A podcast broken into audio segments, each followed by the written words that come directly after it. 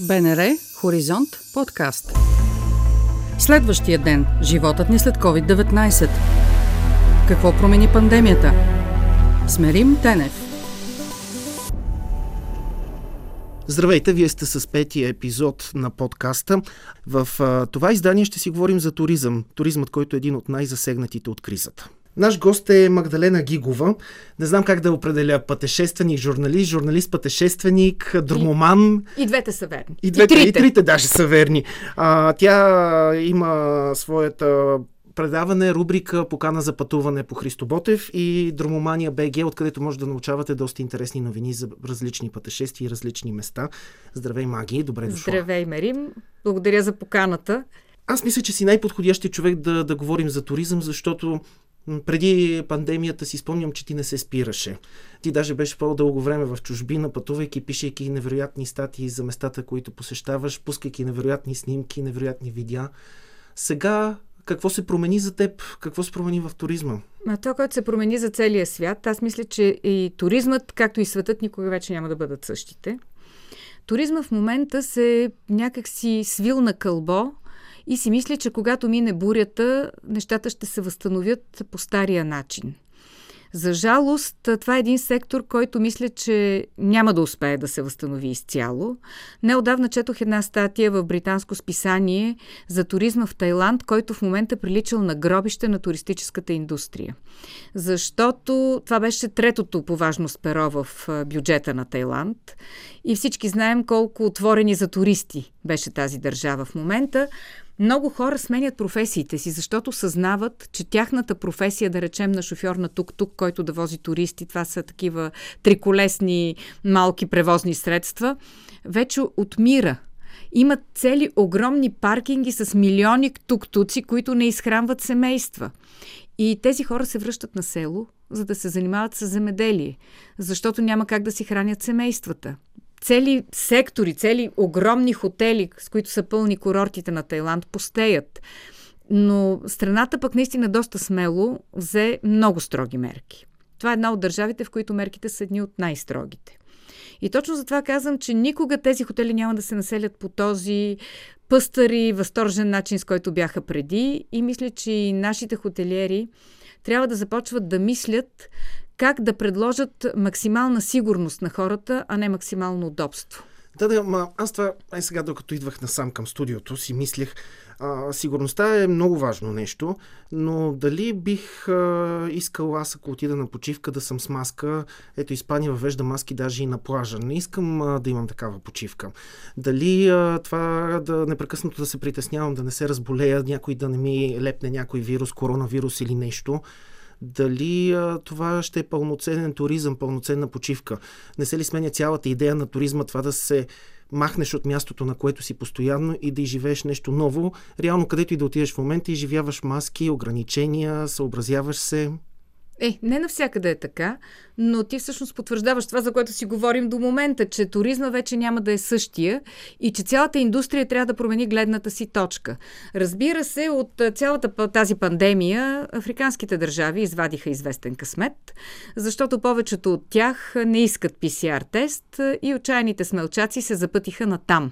Даже някои престанаха, примерно в Танзания, преди беше задължителна иммунизацията срещу жълта треска, но сега казват, че вече са изтребили жълтата треска, пък коронавирус вирус нямат, така че може спокойно да отидеш. По същия начин е Гамбия и колкото и да е странно, Руанда, Уганда също са едни такива средища на много развиващ се туризъм. На мен като ми казаха за Руанда, казвам, а там се бият едни туци и хуто, които се изяждаха един друг и милиони умираха. Ми нищо подобно. В момента Руанда била една от модните дестинации. И това да отидеш да гледаш горили в мъглата в Конго и след това да отидеш в Руанда или в Мозамбик на плаж, си било много модно.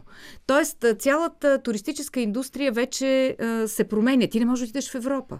Насякъде в Европа има локдаун, маските са задължителни, дори по улицата.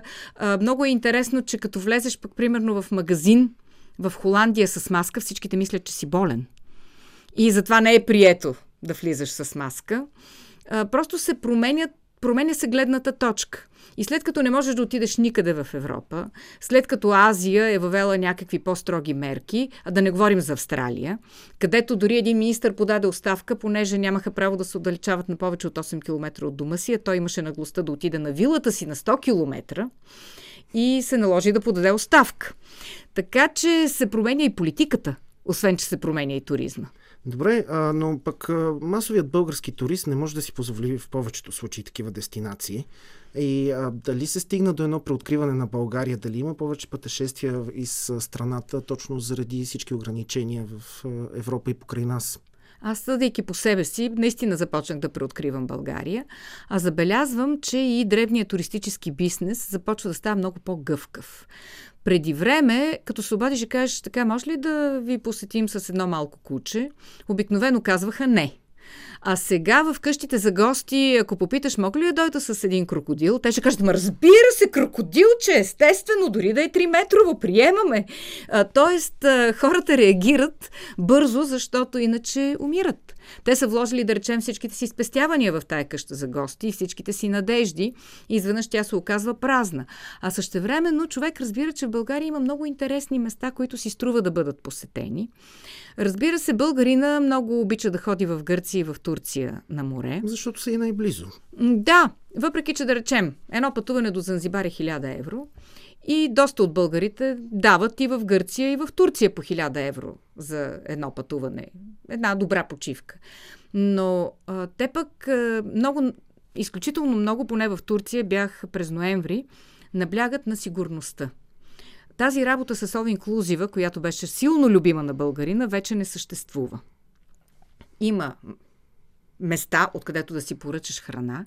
Храната е завита в найлонови някакви си там найлонови обвивки. И ти казваш, искам от това, човек облечен едва ли не с скафандър ти сипва. И ти му казваш толкова или не толкова. Закуската също се дава опакована. Изобщо се чувстваш малко като на пионерски лагер през цялото време. На, в Турция ходенето с маски по улиците е задължително, освен ако не ядеш някаква улична храна. И за да ходиш без маска през цялото време трябва да набиваш нещо. Доста там, слава, да, там, слава Богу, има безкрайно много неща от чикюфте, кокореци, какво ли не друго, което да ядеш пътюм. Но не е там въпроса. А, примерно във всеки магазин те не разчитат а, ти да си достатъчно съвестен да си пръснеш на ръцете. Има си човек, който ти мери температурата и ти пръска или минаш под една арка, която ти мери температурата. На летището Маските са безплатни и са в изобилие, местата за дезинфекция също и ти след като вече през цялото време си живял един стерилен живот в Турция, се качва в самолета, където сте буза до буза. Не всички са с маски, а когато се тръгне за слизане, вече не искам да ви кажа онази дистанция от метър и половина как се превръща в 15 сантиметрова. Да, всичко е доста относително, но а, все пак а, дали а, този вакцинационен паспорт, кой, за, когото, за който сега говорим доста, ще, ще промени поне малко играта и дали ще върне нещата към старото нормално, поне малко. Ами, мен ми е много смешно да говорим за новото нормално и старото нормално. Вакцинационният паспорт, към него бях доста иронична в началото, както и към ваксините, защото си казвам сега една вакцина, която дори не са изпитали върху мишка, направо върху хора. Дали си струва човек да рискува, но си признавам, че се вакцинирах. И се Както вакцинирах, да, защото първата авиокомпания, която каза, че няма да качва вакцинирани, беше една малка австралийска авиокомпания. И аз си помислих, е сега ще дойде една леля, която ще ги осъди, защото и нарушават правата и те ще се откажат. Нищо подобно. Дочува се, че едни от най-големите авиокомпании ще въведат също изискване за вакцинационен паспорт. Както дори, примерно, да кацаш само в Доха, трябва да покажеш ПСР. Примерно след половин час се качваш на друг самолет, но трябва да го покажеш. И когато се връщаш отново. Тоест, мерките стават много рестриктивни. Да, писяра доста оскъпява пътуванията, това е истина. Да, но сега, например, вече в Индонезия, нали, любителите на Бали и на прочи екзотика не могат да влязат, ако нямат вакцина.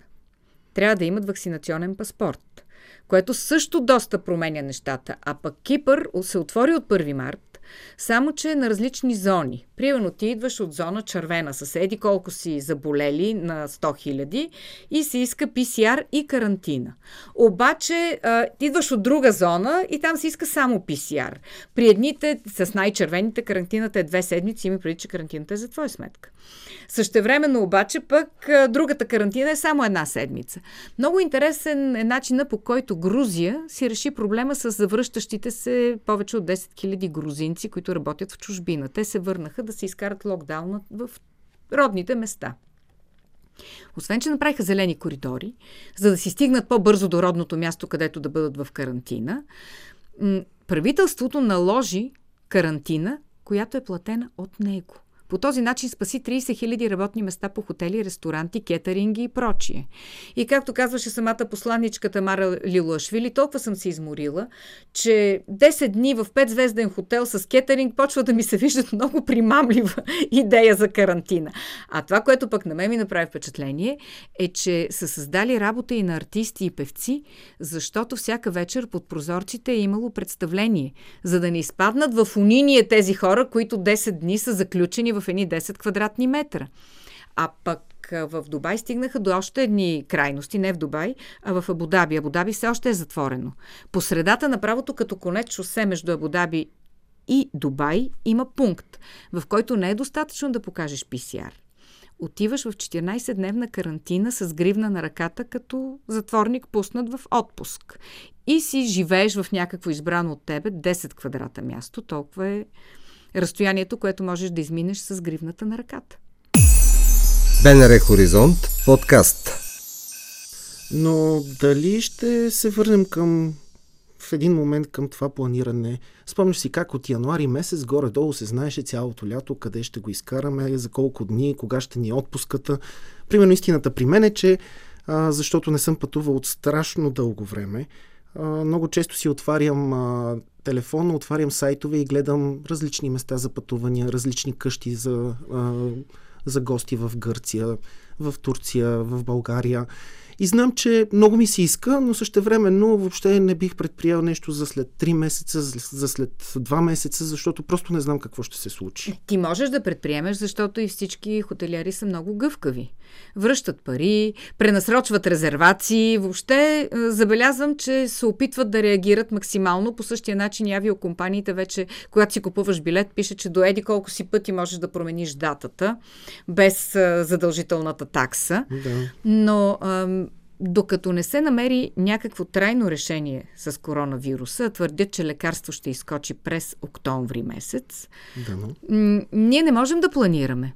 Както, за съжаление, не можем да правим и спонтанни пътувания. Защото с нискобюджетните компании и с всички тези възможности да си наемеш стая, апартамент или нещо много бързо, в която и да е част на света или на Европа, ти, примерно, днеска можеш да решиш, ами хайде да отида до Брюксел, да си наемеш там някакъв хостел, да си вземеш нискобюджетната компания като градски автобус и след два часа да си на Шарлеруа на летището. Сега обаче започва страшно много да се замисляш, защото казваш, да, ама там локдауна е пълен, там искат карантина, там всичко е затворено, какъв музей ще видя, или къде ще отида на Гран Плас да пи на едно вино след като нищо не работи. Така че и спонтанните, и планираните пътувания в момента са на трупчета. Само най-големите мечтатели се опитват да реализират нещо. И както ги описваш в твоя сайт, колко процента бяха? 20% от човечеството са заразени с тази страст на, за пътуване. Е, те са генетично вредени, генетично... защото това е ген. Гена на номадството и на любопитството. Ами мисля, че са много след всичките тия 20%, които имат гена на номадството, защото а, душата им се свива. Те искат да пътуват, искат да видят нещо ново, но слава Богу, Цяло лято из България срещах най-различни хора, които бяха тръгнали с деца, с домашни любимци, въобще даже с възрастни хора, така цял, цели семейства, да обикалят България. И това е едно преоткриване, нали, всяко зло за добро.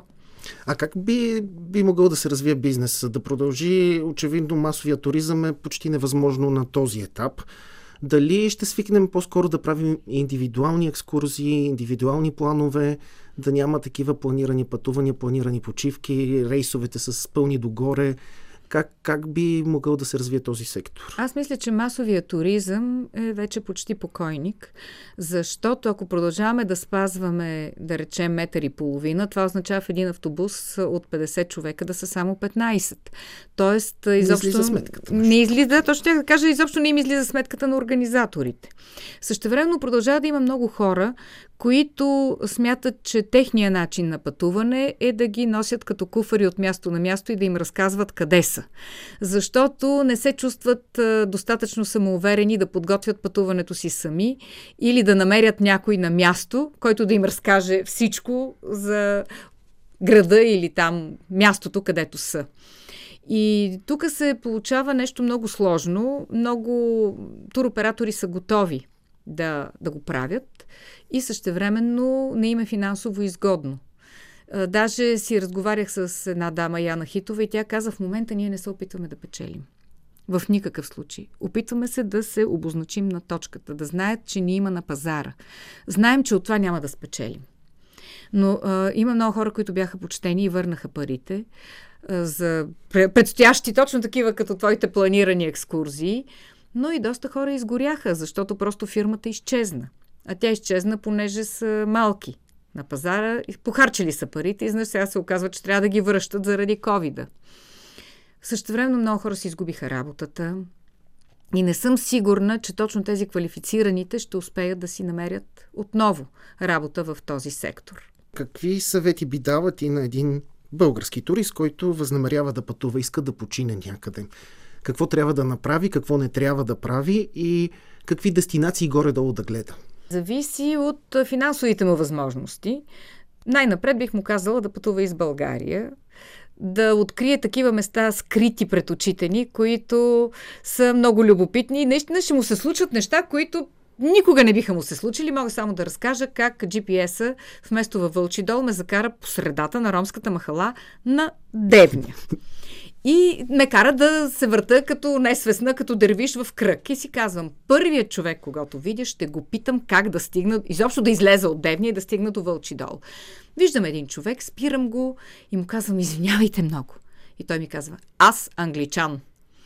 И на, на това място просто паднах възнак и се оказа, че аз англичан ме опъти прекрасно и успях да стигна до Вълчи дол, място до което всъщност никога в живота си не бях ходила и нямах намерение да отида. Тоест, дори загубвайки се, можеш да преживееш нещо и да намериш нещо интересно. В момента забелязвам, че гърците са направили строги правила – Разбира се, точно сега не е необходимо да се ходи, но може би през лятото, защото трябва да си спасят сезона, ще бъде достатъчен PCR или им, иммунизационен паспорт. Вие преценете дали семействения ви бюджет може да понесе всичко това. Другия вариант е, вече казах, че Африка се отворила, там пък вече е въпрос на риск. Защото те твърдят, че няма COVID, че високите температури го убиват, наистина има какво да се види. Започнали са да намаляват много цените, защото се оказва, че май най-вече руснаци и българи са тия коражли, които не ги е страх от жълта треска и от африкански штам и посещават голяма част от Африка. Но понеже няма много туристи, цените са паднали и както вече казах, с 1000 евро може да отидеш на по-екзотично и горещо място и в Турция. Не знам там как ще си решат туризма. Миналата година направиха много умно нещо, премахнаха всякакви визи за руснаци и те се изсипаха масово, но ако продължава да се развива епидемията, трябва да вземат някакви по-различни мерки. А в България дали ще дойдат туристи или а, по-скоро ще си бъдем ние българите? Ами мисля, че ще си бъдем ние, защото договорите се сключват през октомври, даже по-рано през октомври вече се знае колко легла, колко чартера, колко седалки, както ги наричат те. Иначе те в началото на лятото се сключват договорите. И ако ние не проявим гъвкавост и не отменим визите за руснаци, което мисля, че е много трудно, понеже сме част от Европейския съюз, Подозирам, че германците, любители на ефтината бира в България, няма да ни посетят много тази Ама година. на тях им е забранено, ето и на британците им забраняват, Именно, на британците, германците не се знае до кога. Британците до, до юни нямат право да пътуват. глобата е свирепа на връщане. Така че дори тези смелчаци и опълченци, които са се записали, нямат много голям шанс да дойдат, което може би е шанс за българите. Стига пък нашите туроператори и хотелиери да реагират гъвкаво, защото миналото лято, през юни, направих опит да си запазя стая в хотел. Знам, че там приемат скучета. И получих оферта за една седмица от 5600 лева. Аз си го спомням този случай, той така да. стана известен и във И аз казах, извинете, аз не искам да купувам стаята, само да я наема. При това беше стая с нощувка с закуска. И тогава пък едни други хора ми написаха в а, друг хотел, им поискали 14 000 лева за 10 дни. Което е, това вече... са абсурдите на миналото лято, което да. ще си го спомняме винаги 2020. Ами надявам се да се отърсят от тази абсурдност и да разберат, че българина може да бъде примамен с много добро обслужване и с ниски цени. За съжаление, точно тези майстори на сервиза ние ги нямаме на обслужването, а и много хора, ресторантьори и хотелиери бяха принудени да освободят добрите си готвачи, сервитьори и въобще тези хора, които им вършиха работа, сега по време на локдауна. Получиха втори удар, защото накупиха продукти, отново назначиха сервитьорите и готвачите и отново заключиха държавата. Аз предполагам, че тази, този филм ще си го играем доста често, защото ще сме или в локдаун, или в, ще излизаме от някакъв локдаун и пак ще влизаме в него. И вероятно, така като гледам от миналото лято, лятото малко се разпуска всичко, защото пък трябва все пак да има някакъв бизнес и някакъв туризъм.